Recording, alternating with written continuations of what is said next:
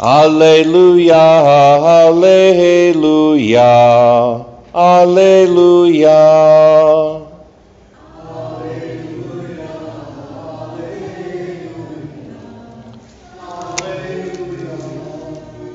If then you were raised with Christ, seek what is above, where Christ is seated at the right hand of God. Alleluia, Alleluia, Alleluia. The Lord be with you. A reading from the Holy Gospel according to St. John.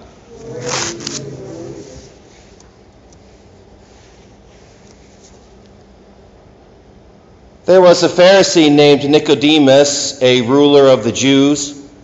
He came to Jesus at night and said to him, Rabbi, we know that you are a teacher who has come from God, for no one can do these signs that you are doing unless God is with him.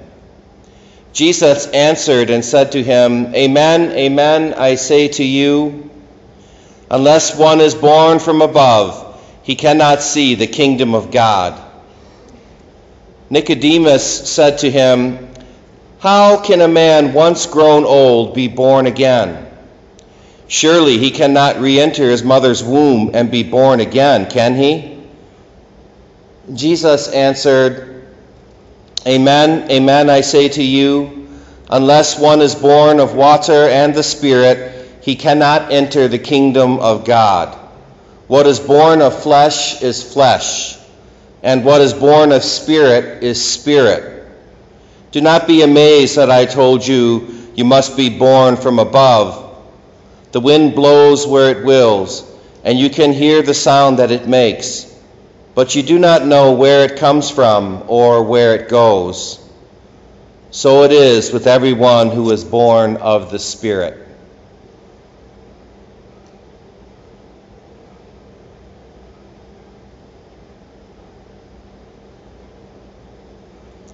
My dear friends, the good news, the gospel of the Lord. Praise, Praise to you, Lord Jesus Christ.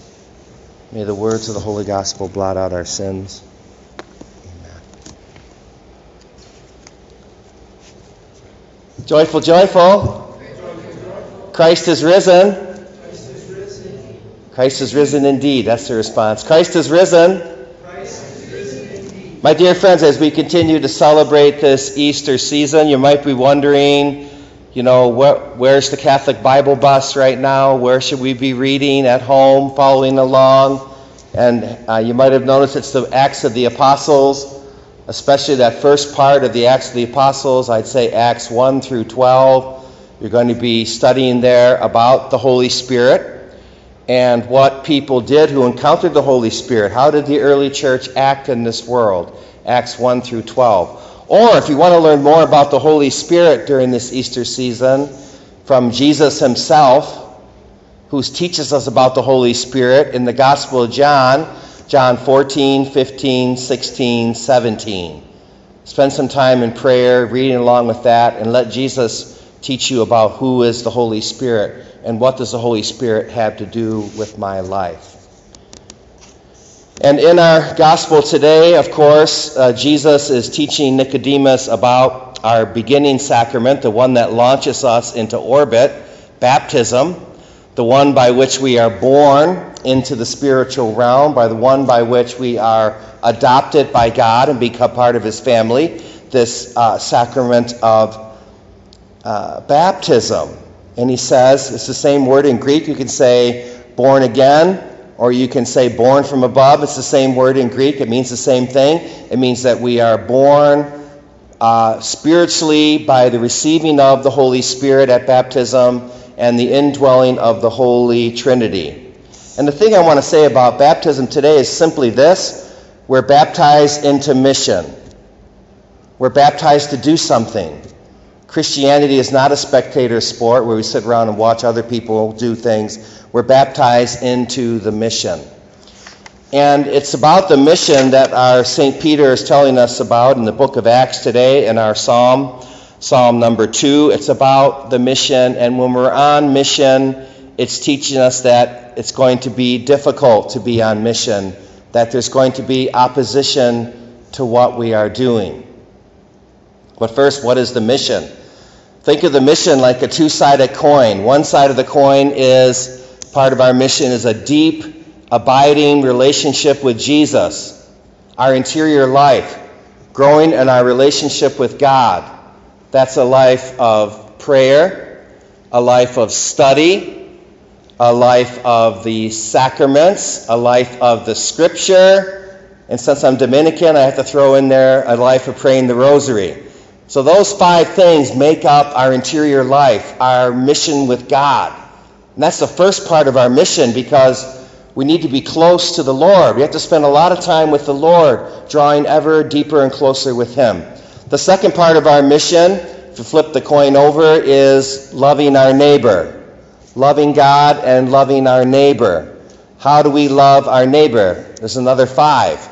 So the spiritual works of mercy, the corporal works of mercy, evangelization, and social justice and intercessory prayer. Those are the five ways that we love our neighbor, the five ways that we love God. This is our mission. And St. Peter is telling us today, and uh, King David in Psalm number two, that there's going to be opposition. When you go out there and do God's work, someone isn't going to like it, and someone's going to be against it. That's just the way it is. The church has never been fully received by the world, thinking, oh, the church is so great. I love everything the church is doing. The church has always had opposition. And when you're doing God's work, you're going to have some opposition. That shows you two things. One, first of all, that you're doing God's work, that you're being opposed by someone. That means you're doing something for God.